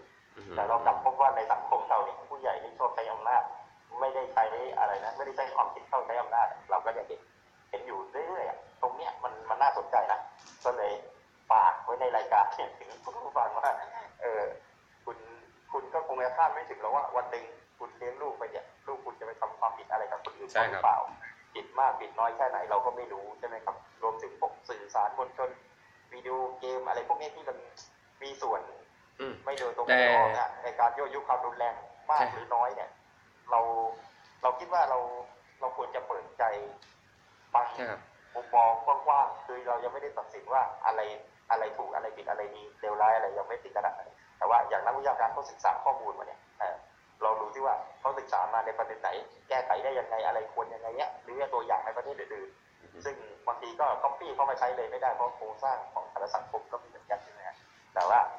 อย่างตอนนี้เท่าที่พี่เห็นนะคนไทยเริ่มนะใช้คำว่าเริ่มแล้วกันเริ่มรับฟังความคิดเห็นกันมากขึ้นครับผมถ้าเป็นยุคก่อนเนี่ยถ้าคนที่ไม่มีดีกรีหรือเป็นแค่เด็กธรรมดาไม่ได้มีดีกรีอะไรพูดขึ้นมาเนี่ยเขาก็จะบอกว่าเอ้ยมึงไปเรียนหนังสือเถอะมึงยังไม่รู้มึงอย่ามาวิพากษ์วิจารณ์เลยนั่นคือยุคเก่าพอยุคใหม่คุณมีความคิดอะไรที่คิดว่ามันดีบางทีคนเนี่ยไม่จำเป็นต้องจบการศึกษาสูงนะก็มีแนวคิดไอเดียดีๆได้อายุไม่จำเป็นต้องเยอะก็มีไอเดียดีๆได้ตอนเนี้ยคือสังคมไทยเราก็เริ่มเปิดก็ถือเป็นนิมิตหมายอันนี้เพราะมันจะไปสอดคล้องกับระบบการปกครองเนี่ยคือที่เรียกประชาธิปไตยใช่ไหมก็คือยอมรับฟังความคิดเห็นของคนอื่นก่อนจะถูกจะผิดเดี๋ยวค่อยตัดสินค่อยว่ากันแต่อย่างน้อยคุณมีโอกาสพูดนะตรงนี้วันนี้มีมุมมองยังไงบ้างวันนี้นะครับจากมุมมองผมก็เราก็คุยกันในเรื่องของเกี่ยวกับการโทษประหารชีวิตนะครับอันนี้คือเป็นการเสนอมุมมองของผมกับพี่คือ2คนนะครับในส่วนช่วงของช่วงท้ายรายการช่วงนี้ก็จะมีเรื่องคุยกับข่าวคดีอันนึงนะครับที่อยากให้ลองติดตามดูว่าจะเป็นยังไงต่อนะครับน่าจะไปถึงขั้นอาจจะในส่วนของเรื่องของโทษประหารเหมือนกันนะครับอย่างคดีที่พี่คึกได้พูดไปบ้างนะครับในตอนช่วงต้นรายการก็คือในเรื่องของคดีที่ฆ่าหันศพแฟนสาวเนาะเรื่องนี้เกิดใกล้ๆตัวพี่คึกนี่เองครับไม่ใกล้ไม่ไกลมากครับประมาณ20กว่าโลนะครับจากที่พี่คึกอาศัยอยู่นั่นคือในเขตของมีนบุรีนะครับอยู่ในกรุงเทพแคปิตอลของเรานี่เองนะครับคดีนี้ผมอ่านหัวข้อข่าวมาจนช่วงบ่ายๆนี่เองเพราะว่าผมส่วนใหญ่ผมจะเล่น Twitter เป็นแอปหลักนะครับก็จะเห็นกับตรงนี้นะครับเรื่องของการฆ่าหันศพตัวข่าวเดี๋ยวผมเล่าให้ฟังพี่คือพออ่านมาบ้างอยู่เนาะครับผมก็มันเป็นข่าวของคู่เหมือนกันยังไงแฟนกันคู่หนึ่งเนาะเป็นแฟนกันคู่หนึ่งที่เกิดว่าฝ่ายหญิงเองนะครับอันนี้ผมเอามาจากเนื้อข่าวในของเว็บนะครับหลายๆอันนะครับมาอ่านแล้วก็มารวมๆกันก็คือเหมือนประมาณว่า ฝ่ายหญิงเองนะครับฝ่ายหญิงเองก็เคยมีลูกอยู่แล้วนะครับแล้วก็ได้เลิกกับสามีมานะครับแล้วก็มาเหมือนประมาณว่ามาคบหากับผู้ต้องหารายนี้นะครับคบหากับเราจะได้เรียกเขาฆาตกรดีไหมครับเราจะดูดีไหมก็ขอเรียกว่าเป็นผู้ต้องหาก่อนแล้วกันนะครับขอเรียกว่าเป็นผู้ต้องหาก่อนแล้วกันเนาะก็คือผู้หญิงท่านนี้ครับก็มาคบหากับผู้ต้องหาท่านนี้นะครับแล้วคราวเนี้ยก็เหมือนกับว่ากำลังจะกลับนะครับจะกลับไปอยู่กับสามีนะฮะก็จะกลับไปคืนดีเพราะว่าได้กลับไปหาลูกไปอะไรอย่างเงี้ยนะครับไปหาลูกแต่ว่าก็เกิดมามีเรื่องกันแล้วก็เขาหายไปนะครับส่วนผู้ต้องหาท่านนี้นะครับก็หลังจากที่หายไปก็โพสต์ Facebook มามีชีวิตใหม่ทิ้งเราไปแล้วเรามีแฟนใหม่แล้วก็โอเคเดี๋ยวจะดูอย่างงั้นโพสต์ Facebook ตลอดแบบโพสต์รัวๆอะไรประมาณนี้นะครับโพสต์รัวๆมาตลอดว่ามีชีวิตเป็นแบบนี้แบบนี้ถ่ายเอารูปคู่มาใส่ลงกันอะไรเงี้ยจนกระทั่งคนเขาเริ่มแบบเฮ้ยมันเลยเกินมีตัวละครที่3คือพนักงานเซเว่นน้องผู้หญิงที่เป็นพนักงานเซเว่นนะครับที่ว่าเหมือนเป็นแฟนใหม่เข้ามาคุยนะครับกลายเป็นประมาณว่าเอ้ยไม่ใช่นะคือจริงๆแล้วน้องพนักงานเซเว่นเนี่ยคือเหมือนกับว่าเขาเคยลองคบกับคนนี้ก่อนที่ผู้ต้องหาคนนี้จะมาคบกับคนที่เสียชีวิตนะครับคนที่เสียชีวิตก็คือว่ามันเป็นรูปเก่าเป็นอะไรอย่างนี้นะครับคือจริงๆเลิกกันมานานจนเขามีแฟนใหม่ไปแล้วอะไรอย่างนี้แล้วผู้ต้องหาคนนี้ก็ได้ทำพฤติกรรมที่แบบว่าดูน่ากลัวเหมือนกันนะครับก็คือเขาฆ่าหั่นศพใช่ไหมครับแล้วก็มีการโพสต์แชร์ในกรณีเรื่องของคนไปพบศพอะไรอย่างเงี้ยครับว่าเฮ้ยทำน่ากลัวจังเลยทำไปได้ยังไงอะไรยังไงอย่างเงี้ยครับอันนี้อ่านไหมครับพี่คือยังไม่ได้อ่านลงรายละเอียดนะครับครับผมอันนี้ดูน่ากลัวมากคือแบบว่าโพสต์ประมาณว่าทำไปได้ยังไงอ่ะโหน่ากลัวมากคนเนี้ยฆ่ากันแทงกันนี่มันมีหั่นศพอีกโอ้ใจคนเรามันทำด้วยอะไรนะคือทำเหมือนแบบว่าไม่สะทกสะท้านอะไรนะครับเหมือนแบบว่าโพสอะไรไว้แบบว่าประมาณว่าเฮ้ยสงสารนะสงสารคนที่ถูกฆ่าอะไรอย่างนี้ครับนอกจากนั้นยังไม่พอนะครับคือเหมือนสร้างสตอรี่ขึ้นมาอีกอันหนึ่งคือในช่วงวันที่ทางนิติเวชนะครับได้คาดคะเนไว้ว่าเสียชีวิตนะครับในช่วงวันนั้นคือเหมือนกับว่าได้มีการโพสต์ Facebook ของผู้ตายได้โพสต์ Facebook ไว้บอกว่ามันเลือกทางผิดเนี่ยจะกลับไปอยู่ที่เดิมนะขอไปอยู่กับที่เรารักดีกว่าจะไปแล้วอะไรอย่างเงี้ยคือสร้างเป็นเหมือนประมาณว่าจะกลับไปอยู่กับแฟนเก่าแล้วจะไม่มาอยู่ที่นี่อีกแล้วอะไรอย่างเงี้ยครับนะครับสรุปว่าก็เลยมีคนตั้งข้อสังเกตขึ้นมาว่าจริงๆแล้วเนี่ยที่ว่าโพสต์เนี่ยคือเป็นผู้ต้องหาเองหรือเปล่าที่โพสต์นะครับเป็นผู้ต้องหาเองหรือเปล่าที่โพสต์ว่าว่าจะกลับไปอยู่กับแฟนแล้วคือหมายว่าตายว่าได้ตายแบบว่ามันยังไงว่าเหมือนยังไม่ตายนะครับแต่ว่าโพสต์ว่าจะกลับไปแล้วแต่ว่าตอนขณะนั้นนะผู้หญิงได้ตายไปแล้วอะไรประมาณเนี้ยครับคือค่อนข้างดูแบบว่า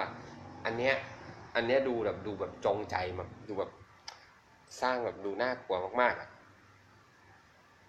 ดูแบบดูสร้างสตอรี่แบบน่ากลัวมากนะคือจากคดีความผิดที่เราเห็นว่ามีโทษประหารชีวิตที่ผ่านมานะลองเทียบกับคดีเก่าๆเมื่อสัก30-40 ปีที่แล้วมันจะต่างกันมากเลยตรงที่ว่า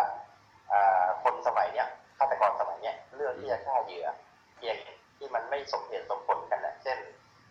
อย่างคดีที่บอกแทงไป24แผลเพื่อจี้คนสับมือถือในกระเป๋ารวมได้ประมาณ 2,000 บาทเท่านั้นเองก็แปลว่าเงิน 2,000 บาทกับมือถือเครื่องนึงไม่รู้รุ่นอะไรนะ ามากกว่าชีวิตคนคนหนึ่งเลยหรือเลยต้องถึงขนาดแทงแล้วก็ทำความทารุณโหดร้ายตรงนี้มันเป็นจุดที่ต้องกลับไปศึกษาต้องกลับไปอะไรว่าสังคมไทยเรามันมีคนอย่างเงี้ยเยอะขึ้นมาเกิดจากอะไรเราแก้ไขได้อย่างไรอย่างสมัยก่อนๆนะครับที่เป็นคดีขนาดว่าฆ่ากันแต่มันต้องเป็นเรื่องการหยามศักดิ์ศรีลูกผู้ชายเช่นไปมีชู้อะไรแบบว่ามีชู้กับคนอื่นเขาอะไรอย่างเงี้ยไอ้อย่างนั้นมันก็เป็นเรื่องพื้นฐานของมนุษย์โดยทั่วไปมีความรักความหวงความศักดิ์ศรีอะไรของคนเนี่ยมันก็ต้องในยุคนั้นนะฮะก็เป็นอย่างนั้นพอมาตอนเนี้ยมันกลายเป็นว่าฆ่าคนแบบง่ายๆอย่างเช่นขัดขืนจะจริงทรัพย์ใช่ไหมก่อนจะจริงทรัพย์แล้วผู้ตายเนี่ยก็คือตัวผู้ตายเนี่ยเขาเป็นผู้เสียหายเนี่ยเขาต่อสู้ป้องกันตัวอะไรใช่ไหมก็แทงเขาตายอะไรแบบที่เป็นข่าวเนี่ยมันดูแล้วมันไม่สมกันเลยอ่ะมันก็ผ่านแล้ววันเนี้ยก็เหมือนกันเช่นหลายๆคดีที่ผ่านหึงหวงก็ยิงผู้หญิงตีจากหรืออีกฝ่ายหรือผู้ชายก็แล้วแต่ตีจากอะไรแบบเนี้ยมันน่าคิดนะว่าเราไม่มีวิธีการแก้ไขปัญหาความขัดแย้งเรื่องคนจะเลิกกันจนถึงต้องมาจุดนี้แล้วหรือเป็นตอนเป็นแฟนกันเนี่ยมันเป็นได้ใช่ไหมครับผมเวลาเลิกกันฆ่าถึงขนาดเอาชีวิตเลยในขณะที่ยุคก่อนเนี่ยถ้าเกิดว่าเลิกกันเนี่ยเขาก็ถือว่าก็เลิกกันนะมันไม่ถึงกับเอาชีวิตกันเว้นแต่ว่าเป็นเรื่องการมีชู้กันมีหยามศักดิ์ศรีกันเป็นเรื่องบันดาลโทสะอันนั้นก็อีกเรื่องใช่ไหมครับเราเป็นข้อที่น่าสังเกตนะไม่รู้ว่ามันเกิดจากอะไรที่มันทำให้เกิดตรงเนี้ยแล้วเราควรแก้ไขกันยังไงซึ่งถ้าเราถามกับกันว่าอย่างคนที่เขาถูกแทงไป24แผลวันนั้นสมมติว่าเขาให้มาชิงทรัพย์เขาให้หมดเลยจะแทงเขาไหมเราก็ไม่รู้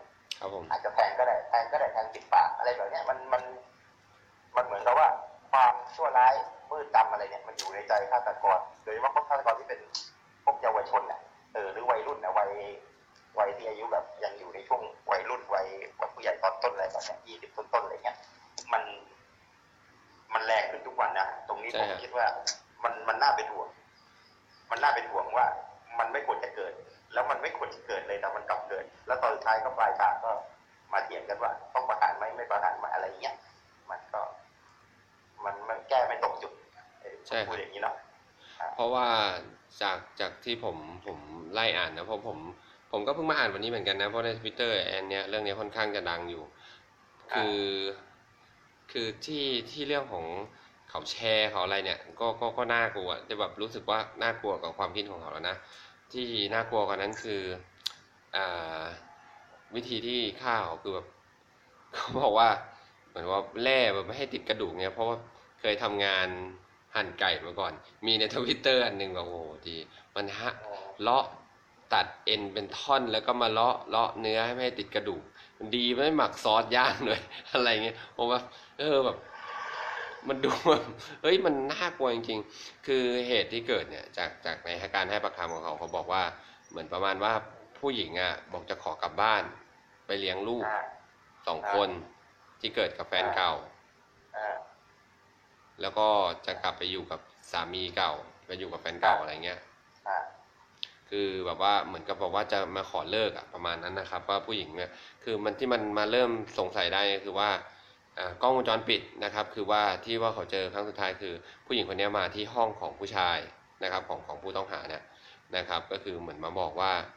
คือผู้ต้องหาสารภาพมาบอกว่าจะขอกลับไปอยู่บ้านที่เกิดกับ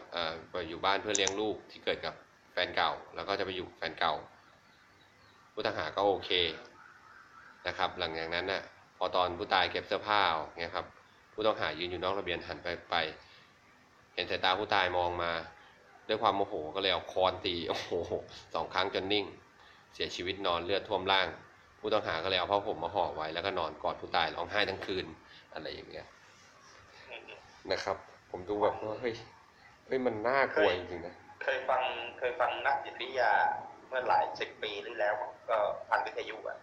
เขาก็จะเป็นรายการไอ้ตอบปัญหาคลายทุกข์อะไรให้คนโทรศัพท์เข้ามาในรายการแล้วเขาก็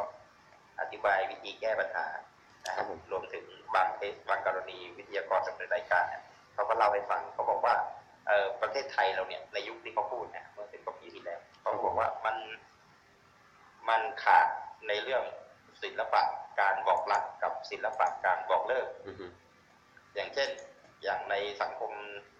เราอะถ้าเรามีการเรียนรู้ว่าการเป็นแฟนกันอะขอบเขตมันอยู่แค่ไหนต้องเคารพสิทธิของกันและกันแค่ไหนรวมถึงการเลิกกันก็เป็นสิทธิที่ทำได้นะฮะแต่พอเราไปละเมิดแล้วว่าเอ้ยคุณเป็นของผมผมเป็นของคุณอะไรก็คุณไม่มีสิทธิ์ไปอย่างอื่นเลยเนี่ยตัวในขณะที่สังคมยุคปัจจุบันเนี่ยการเปลี่ยนคู่การเปลี่ยนมุมมองอะไรเนี่ยมันไปรวดเร็วมันไม่เหมือนยุคเก่าว่าเป็นแฟนกันก็ต้องมั่นผู้ใหญ่2ฝ่ายรับรู้ทั้ง2ฝ่ายแล้วก็จัดพิธีแต่งงานแล้วก็มีลูกมีครอบครัวนับเป็นญาติกันทั้งฝ่ายผู้ชายฝ่ายผู้หญิงนั่นคือสังคมมันเข้ามามีส่วนร่วมในการชีวิตผู้คนเนี่ยแต่ปัจจุบันนี่คืออยากรักก็รักง่ายๆอยากเลิกก็เลิกง่ายๆอีกฝ่ายนึงก็นึกจะตีจากก็ไปง่ายๆไม่มีภูมิคุ้มกันอะไรเลยมันก็เลยเกิดการแก้ปัญหาไม่ได้ก็คิดสั้นๆด้วยความโกรธคือทั้งรักทั้งโกรธนั่นแหละความหวงด้วยทุกอย่างมันก็คิดสั้นพอคิดสั้นก็เกิดเนี่ยใจคอตกหัวผู้หญิงตายแล้วก็เอาผ้ามาห่อศพแล้วก็กอดแล้วก็ร้องไห้ทั้งคืนแล้วว่าไปนั่นแหละมันคือการแก้ปัญหาไม่ได้ของเขาไงใช่ไหมล่ะซึ่งในทางกฎหมายอ่ะเขาก็ฆ่าคนตายโดยเจตนาก็มีโทษจำคุกตั้งแต่เท่าไหร่15 ปีถึง20 ปีถึง15 ปีถึงจำคุกตลอดชีวิตนะรวมถึงประหารชีวิตด้วยถ้าเกิดเป็นเคสร้ายแรงเนี่ยลักษณะแบบเนี้ยมันถ้าแก้ต้นเหตุจริงๆนะในยุค10 กว่าปีที่ผ่านมาเนี่ยครับโอเคเขาพูดถึงวันในวันนั้นเวลานั้นวันนี้พี่ก็ไม่รู้ว่ามาถึงขั้นไหนแล้วนะพี่ว่ามันสำคัญไม่ได้แพ้เรื่องระเบียบวินัยอะไรที่ปลูกฝังในโรงเรียนเลยนะเรื่องแบบนี้เป็นเรื่องจิตวิทยาเรื่องเกี่ยวกับพวกนี้มันอยู่ในขอบข่ายของวิชาเพศศึกษาหรือเปล่านะซึ่งเมืองไทยเราผมมองว่าอ่อนแอในเรื่องการเรียนการสอนอยู่พอสมควรนะในเรื่องการเคารพสิทธิกันในเรื่องสิทธิมนุษยชนนะเนาะคือตรงเนี้ยครับก็อยากฝากให้กับท่านผู้ฟังนะครับที่ลองฟังลองวิเคราะห์นะครับแล้วก็อยากมีข้อคิดเห็นเสนอแนะอะไรยังไงครับก็ติดตามมาได้นะครับที่เพจของครูศรีบะหมี่เกี๊ยวนะครับก็ลองมาคุยกันได้นะครับเดี๋ยวรอเดี๋ยวผมจะแชร์ลิงก์ในส่วนของตัวพอดแคสต์เนี่ยเอาไว้เป็นบนครูศรีบะหมี่เกี๊ยวแล้วกันเพราะว่าแอดมินอีกท่านหนึ่งตอนนี้กำลังทยอยทำนะครับเปิด channel ใหม่แล้วนะครับเปิด channel ใหม่เป็นทาง YouTube นะครับเราทำเป็นวิดีโอแต่ไม่มีภาพเลยนะครับไม่มีภาพเลยนะครับคือเปลี่ยนจากทางไฟล์เสียงให้มาเป็นไฟล์วิดีโอเท่านั้นเองแต่ก็ไม่มีภาพกันไว้ทั้งสิ้นนะครับก็ถ้าอยากจะแสดงความคิดเห็นยังไงเกี่ยวกับเรื่องพวกนี้ก็ติดติงกันเข้ามาได้นะครับหรืออยากจะให้คุยเรื่องอะไรก็ส่งเข้ามาได้นะครับเพราะว่าจริงๆแล้วผมก็มองเช่นเดียวกับพี่ครึ่งนะครับว่ามันเป็นปัญหาผมมองว่ามันไม่ใช่เป็นปัญหาที่เกิดมาจากในส่วนของเรื่องของพื้นฐานการเรียนอย่างเดียวนะครับเพราะว่ามันน่าจะเป็นปลูกฝังจิตสำนึกมาตั้งแต่หน่วยย่อยที่สุดนะครับคือในครอบครัวเลยตั้งแต่แรกเลยเกี่ยวกับตรงเนี้ยผมมองในทิศทางนี้นะว่าเราสมควรจะต้องปลูกฝังตั้งแต่ก่อนที่เขาจะออกไปเจอกับกระแสความคิดจากต่างๆมากมายทำให้เกิดเรื่องแบบนี้ขึ้นมานะครับยังไงวันนี้พี่กึ้งมีอะไรฝากอีกสักหน่อยไหมครับก็อยากจะฝากคุณผู้ฟังว่าเวลาเสพข่าวอะไรแล้วแต่นะครับก็พยายามใช้สติแล้วก็อย่าเพิ่งไปหุนหันพลันแล่นใช้อารมณ์ใดๆทั้งสิ้นไม่อย่างนั้นท่านก็จะไม่พบความจริงที่ควรจะได้พบนะครับก็ลองหาข้อมูลลองหาอะไรที่หลายๆด้านดูนะครับตัวท่านเองก็จะได้มีโอกาสได้ใช้วิจารณญาณใช้ปัญญาที่ท่านมีใครควรถึงความถูกผิดความเหมาะสมเท่าที่จะทำได้ดีกว่าให้แค่อ่านข่าวผ่านโซเชียลแบบเร็วๆแล้วคุณก็รีบตัดสินไปทางใดทางหนึ่งโดยที่คุณไม่ได้มีโอกาสใช้วิจารณญาณอย่างเต็มที่ของคุณเลยนะครับก็อยากจะฝากตรงนี้ครับทุกๆเรื่องนะครับมันในยุคสมัยเนี้ยมันก็มีผลเกี่ยวเนื่องกับสังคมแล้วก็ด้วยเทคโนโลยีทางด้านการสื่อสารก็ทำให้คนติดต่อกันเร็วแล้วก็แพร่ขยายความคิดไปอย่างรวดเร็วจึงอยากจะให้ใช้วิจารณญาณกลั่นกรองในทุกๆเรื่องเท่าที่ท่านจะทำได้นะแต่ก็จะช่วยได้เยอะครับครับผมก็ยังไงวันนี้ก็อยากไหนๆเราก็จะไปแล้วก็ฝากกับทุกท่านนะครับก็เสพสื่ออย่างมีสตินะครับ ขอสติจงสถิตอยู่กับท่านทุกคนจากใจเราพิธีกรทั้งสองจากรายการกาฝากชุมชนวันนี้ผมและพี่คึกฤทธิ์นะครับสวัสดีครับผมครับสวัสดีครับ